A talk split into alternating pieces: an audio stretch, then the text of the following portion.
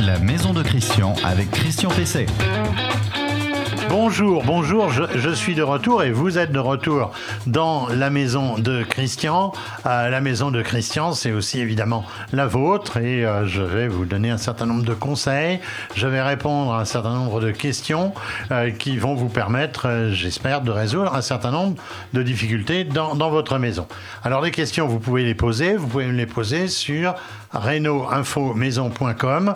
Euh, j'y réponds directement dans le site, mais ça vous permettra aussi de passer dans cette émission ou d'avoir votre question qui sera, euh, qui sera donc traitée. Alors parmi les questions, je répondrai à celle de Jama euh, sur les conséquences acoustiques de la pose d'un parquet de recouvrement dans un appartement qui jusque-là avait un revêtement plastique. On va voir que ça peut poser des problèmes avec les voisins. Je répondrai aussi à la question de Christine Christine, elle veut souffler de la laine de coton sur de la vieille laine de verre on va voir que ce n'est pas forcément l'idéal et un certain nombre de précautions à prendre, notamment sur le plan de la sécurité au feu.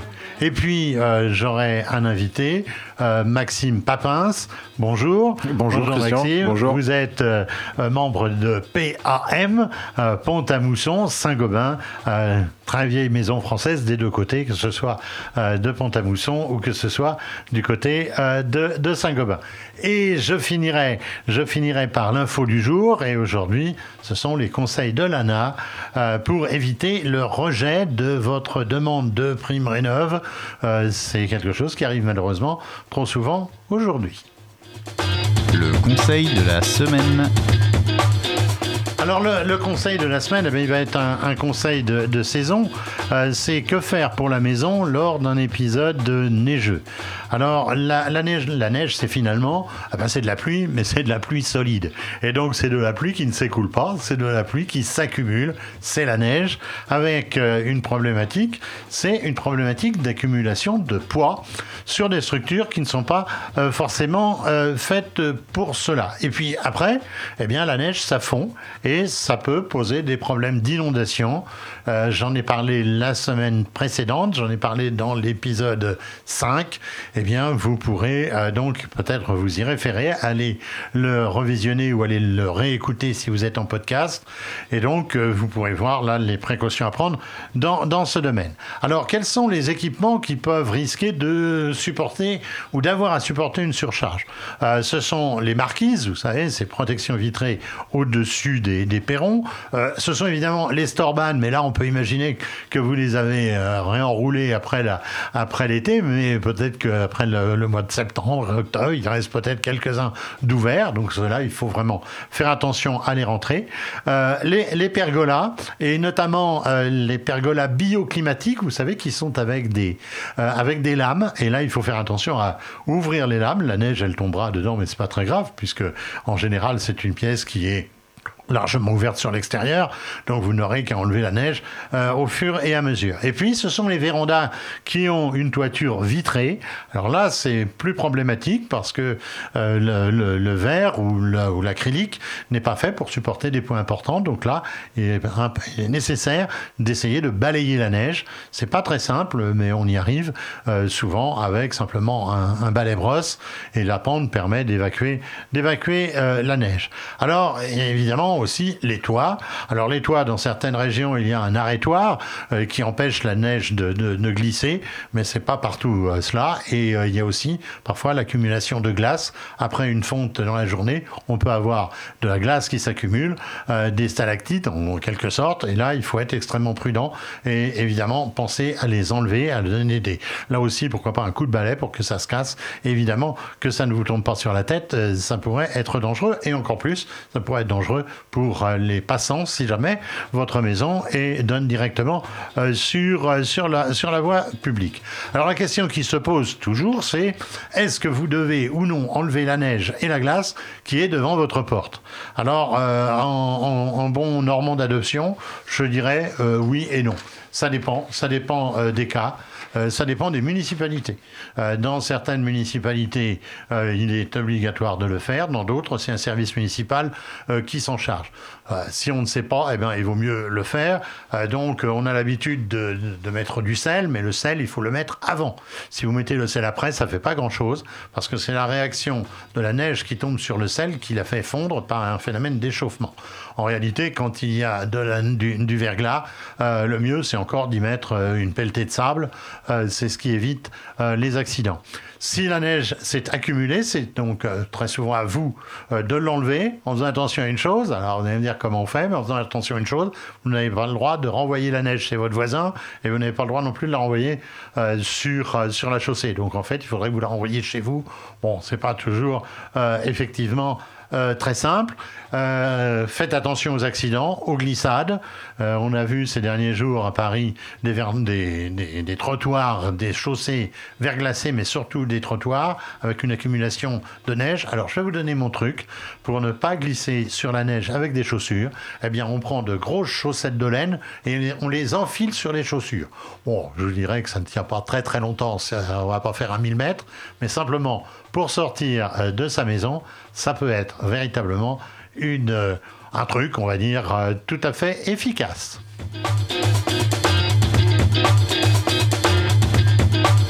Votre question à Christian Pesset. Alors, la première question, je vous l'ai dit tout à l'heure, c'est Jama. Alors, Jama me demande si dans un appartement construit en 2015, il a eu raison de mettre sur le sol un revêtement souple. Il parle de lino, euh, mais il a mis sur ce revêtement souple, pardon, du parquet stratifié de 10 mm en intercalant une sous-couche acoustique de 2 mm. Et son voisin du dessous, eh ben, il se plaint en effet d'entendre les bruits de pas. Euh, est-ce que euh, le fait d'avoir recouvert le revêtement d'origine peut avoir dégradé l'acoustique? Eh bien, je vais vous dire oui. Oui, il a fait une erreur. Il a fait d'abord une erreur parce qu'il aurait dû demander au syndic l'autorisation. On peut imaginer que c'est une copropriété. Si c'est une location, eh bien, il aurait dû demander à, son propriétaire. Et là, 8 fois sur 10, il aura la réponse que euh, au cadre, dans le cadre donc euh, du règlement de copropriété, il y a interdiction de changer le revêtement euh, pour en mettre un autre en le remplaçant ou pour en mettre un autre au-dessus. Alors même s'il a mis une sous-couche isolante sur le plan acoustique, eh ben, il est clair que les bruits, ça se répercute. Et d'ailleurs, son voisin, euh, il les entend. Alors, euh, il faut euh, savoir que bah, il va risquer, si son voisin se plaint au, syndic ou au propriétaire de l'appartement, s'il est locataire, eh bien, on va lui demander de l'enlever. Donc, faites très attention. À aucun moment, vous ne devez changer dans un appartement le revêtement ou en mettre un autre surtout en en mettant un autre qui risque d'être plus bruyant que le précédent. L'invité de Christian Pesset. Alors, euh, l'invité de Christian Pesset, mon invité, je l'ai dit euh, tout à l'heure, c'est Maxime Papins. Bonjour. Bonjour Christian. Vous êtes chef de marché national puis climatique euh, chez PAM, donc PAM groupe Saint-Gobain, c'est bien ça? Exactement. Ça consiste en quoi votre, votre métier? Alors mon métier, euh, ça consiste effectivement à, apporter toutes les réponses et les formations nécessaires à nos équipes commerciales et moi-même être en permanence sur le terrain pour prodiguer les bons conseils et les bonnes pratiques vis-à-vis de nos produits. Alors, PAM, donc Pont à Mousson. Exactement. c'est une, une, entreprise, j'allais dire, presque ancestrale, qui remonte au, au XVIIIe siècle. Hein, Exactement, c'est aussi une ville. C'est aussi une ville. Et, donc, euh, on voit également euh, régulièrement encore, euh, si on regarde un peu, si on a la curiosité de regarder sous ses pas, on voit des, des plaques d'égout avec marqué euh, Pont-à-Mousson et donc euh, un petit pont. Votre logo a disparu, euh, mais c'était un petit pont avec, avec des vagues en dessous. Il reste, il reste les, les, les vagues et c'est essentiellement une fonderie, on peut dire. Ah, totalement, oui, bien sûr. La, la, fonderie principale, les hauts fourneaux sont à Pont-à-Mousson, exactement. Et, et, le logo a légèrement changé récemment. c'était l'ancien pont, effectivement, qui traverse, qui traverse la ville. D'accord. donc c'était l'ancien logo de, du groupe. Alors, on parle de puits canadien, de puits provençal. Maintenant, pour mettre d'accord tout le monde, euh, on parle de puits climatique. Tout à fait. Euh, c'est la même chose, tout ça. Tout ça, c'est la même chose. Et pour en avoir fait à La Réunion, on l'avait appelé puits créole à une époque. Et pourquoi pas euh, Mais aujourd'hui, la terminologie officielle est puits climatique, que je trouve à titre personnel plus générique et, précise. Alors, c'est quoi le principe?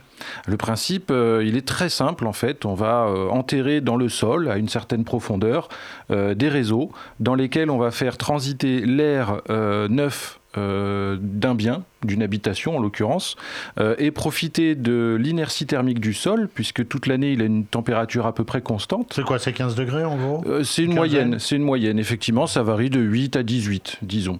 et quand vous avez un air plus chaud ou un air plus frais par rapport à la température du sol, bah, vous allez avoir un échange thermique. Donc ça veut dire que ça peut rafraîchir l'été et réchauffer l'hiver? Exactement, c'est une technologie donc passive. Il n'y a pas euh, de compresseur ou autre machinerie, c'est vraiment un simple tuyau dans le sol. Et pour imager euh, mes propos, quand vous avez 30 degrés à l'extérieur et un sol à 18 degrés, forcément vous avez un échange thermique et la température euh, d'air qui rentre chez vous n'est plus à 30, mais est déjà bien réduite en termes de température. Je pense qu'on en parlera tout à l'heure. Il y a plusieurs configurations ou c'est toujours parce que on imagine s'il faut, je euh, je sais pas, une trentaine de mètres de conduit, il faut déjà avoir ça devant chez soi. Donc, euh, est-ce qu'on peut avoir d'autres configurations que du linéaire? Oui, d'autres configurations existent, en sachant que le plus simple c'est le mieux puisque plus on va mettre une forme alambiquée, plus il y aura de pertes de charge à combattre. Ça, c'est un point qu'on pourra revoir éventuellement. Mais le plus simple est le mieux, mais effectivement, on peut donner diverses formes euh, au réseau, comme faire le tour des fondations si on construit son bien, par exemple. Et alors, euh, on utilise quel type de conduit? Si c'est une fonderie, vous allez me dire qu'on utilise des conduits en fonte, mais j'ai vu qu'on pouvait aussi utiliser des produits plastiques, des conduits plastiques. Bien sûr, évidemment, je vais vous parler de la fonte, c'est sûr, mais il y a d'autres matériaux qui existent sur le marché, et ce euh, depuis de nombreuses années. Attention, il y a de bons matériaux et de très mauvais matériaux. Euh, donc on va retrouver la famille des produits de synthèse, euh, plus communément appelés les plastiques. Euh, dans ces plastiques, il peut y avoir des matériaux plutôt sains et des matériaux malsains. Donc là, il va falloir faire attention. Euh, on va retrouver aussi des matériaux un peu plus proches des capacités techniques et thermiques de la fonte que serait le grès, par exemple. on trouve quelques réalisations en béton, mais attention, le béton est poreux. Et il y a un point très important, c'est l'hygiène. On va y revenir hein, sur l'hygiène. Et on a euh, cette fameuse fonte, évidemment, euh, que nous produisons en France. Hein. je ne l'ai pas précisé, mais je préfère le préciser.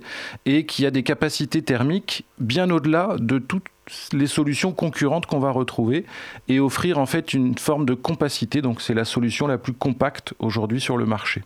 Et on les utilise, on, les, on les utilise donc euh, couramment en, les enterrant. Bien et sûr. On, et, on, les, on les enterre de combien à peu près? Ah, alors, une réponse. Euh, de Normand, là aussi? De Normand euh, Non, c'est pas une réponse de Normand, c'est très clair.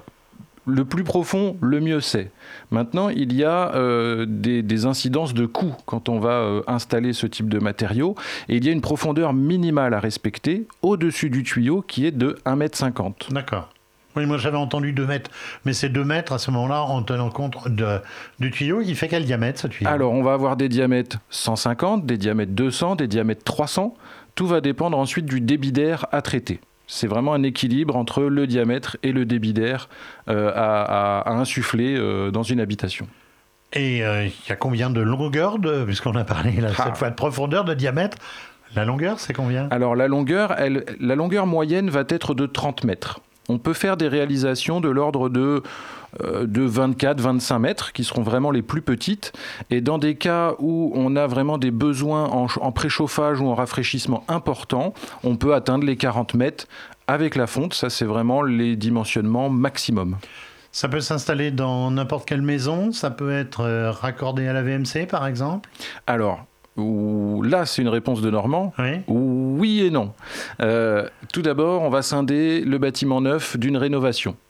Euh, on fait régulièrement des rénovations, mais forcément, ça complexifie un peu les travaux, puisque le tuyau qui est à l'extérieur doit rejoindre l'habitation à l'intérieur. Donc il y a un passage de dalle ou de fondation à opérer, qui complexifie un peu l'opération, surtout quand les fondations ne sont pas connues sur des biens très anciens. Sur un bâtiment neuf, c'est beaucoup plus simple, puisqu'au moment euh, du passage euh, des premiers travaux et des réseaux d'assainissement, d'eau potable, etc., on peut faire la réservation du puits climatique sans problème. Alors justement, on a parlé d'hygiène, c'est vous qui en avez parlé. Mm. On s'interroge souvent parce qu'on se dit, il doit y avoir de la condensation là-dedans. Est-ce qu'il va pas y avoir des moisissures? Euh, Est-ce qu'il ne va pas y avoir finalement après des pathologies qui risquent d'arriver en ce moment? Les questions sanitaires sont, euh, sont vraiment à l'ordre du jour. Tout à fait. Alors ça, c'est vraiment des questions récurrentes. Je voudrais revenir un tout petit peu en arrière. Il y a trois piliers pour maîtriser euh, le puits climatique, la technique, on en a parlé, la thermique, on va bientôt en parler, et l'hygiénique sont vraiment les trois piliers importants. Un puits climatique condense, cette condensation doit être évacuée, puisqu'une eau stagnante va croupir et sentir mauvais. C'est vraiment l'un des, principaux risques sur un puits climatique. Euh, et cette, cette condensation doit être évacuée au point bas du réseau par un système de pente qui doit être autour de 1 à 1,5%. D'où cette moyenne de 2 mètres que vous évoquiez tout à l'heure, puisque 30 mètres de réseau à 1 mètre 50, ça engendre une pente. Le rendement, c'est quoi? Ça peut rafraîchir de combien et ça peut chauffer de combien? Alors, euh, on, a, on dispose euh, chez Pont-à-Mousson, euh, chez PAM, de, de, nombreux relevés de température. Ils vont varier en fonction de la zone climatique, mais pour vous donner des chiffres très précis, en Ile-de-France, en l'occurrence à Massy-Palaiseau, on a vu des relevés à 36 degrés extérieurs. On a un sol qui est aux alentours des 18, 18,5 et on sort à 22 degrés. Ah euh, donc on a un rafraîchissement euh, qui est de, l'ordre d'une 10 à 12 degrés. Et quand les températures s'envolent en canicule, forcément on a des deltas plus importants, mais plus ponctuels, puisqu'il ne faut pas oublier que les températures oscillent dans la journée et dans la nuit. Et en chauffage Alors en préchauffage, on retrouve à peu près les mêmes chiffres. Euh, on a des relevés par exemple à moins 6 euh, du côté de Colmar, on a même du moins 10 sur cette euh, installation. À moins 6, on est monté jusqu'à 7 degrés en sortie de tuyau. Et à moins 10,55 précisément, on rentrait à 0,2. Donc on avait encore ce fameux gain, alors je dis le 0,2, on avait encore ce fameux gain de 10 à 12 degrés. Voilà, c'est vraiment ce qu'on retrouve. Et si on a une maison individuelle, euh, euh, ça coûte combien en gros à installer? Parce que le rendement c'est bien, les économies c'est bien, euh, si on peut en faire sur le chauffage, il faut savoir combien ça coûte. On est tout à fait d'accord. Alors, on va retrouver un prix moyen. Là, je vais parler tout produit confondu. on va être autour d'un fourni posé j'insiste, déblayé, remblayé, puisqu'il y a une opération de terrassement, qui va être de l'ordre en TTC de 6500 à 7500 euros suivant les configurations. D'accord. Pour finir, euh, il y a une dépense qui est quand même significative. Certes. Ça bénéficie de ma prime rénov, des, des certificats euh, d'économie d'énergie? Actuellement, non. Il n'y a rien en matière d'aide sur le puits climatique. Tout simplement parce que dans la réglementation actuelle, mais qui va bientôt changer. Donc je la RE. La RE voilà. Donc en RT 2012, le puits n'a pas été euh, euh, valorisé.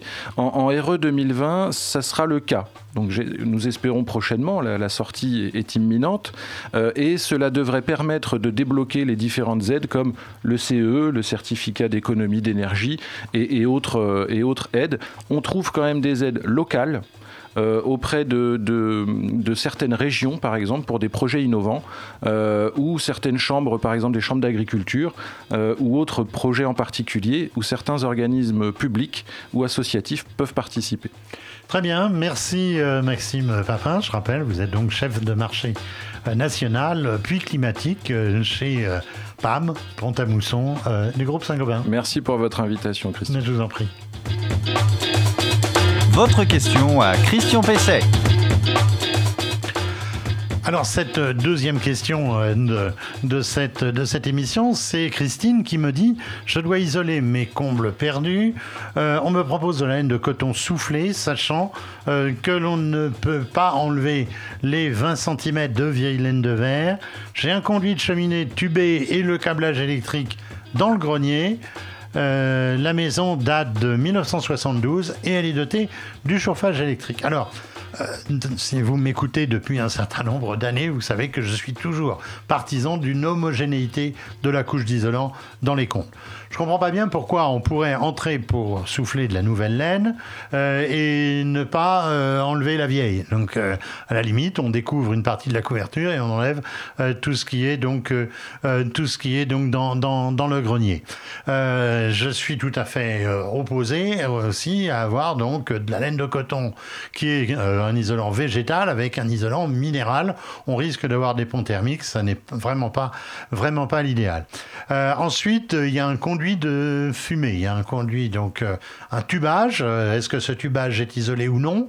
Euh, En tout état de cause, de toute façon, il faut au moins 8 cm entre l'isolant et le conduit et le conduit de fumée. Donc ça veut dire qu'il faut effectivement prendre cette précaution. D'autant plus qu'avec la laine de coton, on n'est pas avec un isolant qui est M1 en matière euh, d'ininflammabilité, euh, on est avec un M4 lorsqu'il n'est pas euh, derrière un doublage, par exemple. Donc il faut être là extrêmement prudent. Ensuite, concernant donc l'électricité, eh bien c'est la même réglementation, quel que soit l'isolant. Il faut que les, on va dire les raccordements électriques, c'est-à-dire les boîtes de, de, connexion de dérivation, comme on dit, eh bien soient signalé par une étiquette qui sort de la couche euh, d'isolant. Aujourd'hui, on est plutôt à 30, entre 30 et 40 cm d'isolant euh, selon sa qualité et selon son, lambda. Euh, donc, il faut que véritablement on ait cette signalétique pour qu'on puisse intervenir en cas d'incident, en cas de dysfonctionnement et évidemment, par exemple, en cas de court-circuit. à ce niveau, c'est une précaution essentiel, notamment vis-à-vis de l'assurance. Et vous devez avoir après une fiche de résultat qui doit être euh, imposée euh, dans les comptes. Généralement, on la punaise euh, sur, sur un élément de charpente. L'info du jour. Alors, l'info, l'info du jour, eh bien, ce, ce sont les, les conseils que cette semaine vient de, de, de donner l'ANA pour euh, euh, éviter les multiples dossiers qui sont rejetés parce qu'ils ne sont pas complets, parce qu'un certain nombre de points ne sont pas cohérents et ne sont pas dans ce que l'administration demande. Alors, ce sont aujourd'hui des dizaines de milliers de dossiers qui s'accumulent. pourquoi? Eh bien, souvent de notre faute en tant que particulier, et puis de la faute de la ou des entreprises euh, qui interviennent. Alors je vais vous donner ces, six recommandations. Écoutez bien, parce que euh, c'est la, solution pour que votre dossier passe immédiatement. Euh, c'est la création du compte utilisateur qui doit être fait au nom du bénéficiaire et non de l'entreprise que vous avez mandatée. Deuxièmement, ce sont les documents qui doivent être au nom du demandeur et non euh, des éventuels intervenants sur le chantier. Ça, c'est aussi euh, un point extrêmement important. C'est l'adresse du chantier qui doit être unique et clairement informée, euh, parce que souvent, c'est pas possible de, de localiser pour l'administration le lieu du chantier parce qu'on va avoir mis un lieu dit ou quelque chose du genre. Euh, alors là, ça concerne les entreprises, c'est les devis et les factures qui doivent être précis ou précises, euh, la nature des travaux clairement indiquée dans le respect euh, des, critères, des critères techniques.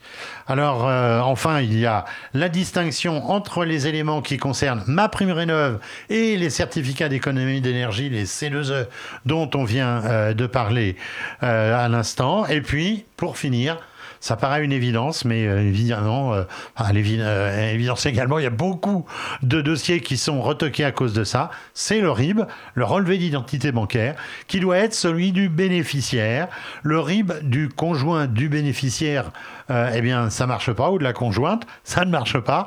Et puis, il doit y avoir un prénom sur ce RIB. S'il n'y a pas de prénom, on peut pas identifier véritablement le bénéficiaire. Voilà, ces, ces six points. vous les retrouverez dans le site Renault Info Maison euh, euh, ces six points qui véritablement euh, sont le sésame pour que le, dossier ne, soit pas, ne soit pas retoqué. Voilà les points importants pour la réponse à cette question. Eh bien, notre émission touche à sa fin, cet épisode 6. Je dois dire que vous êtes extrêmement nombreux à, les suivre.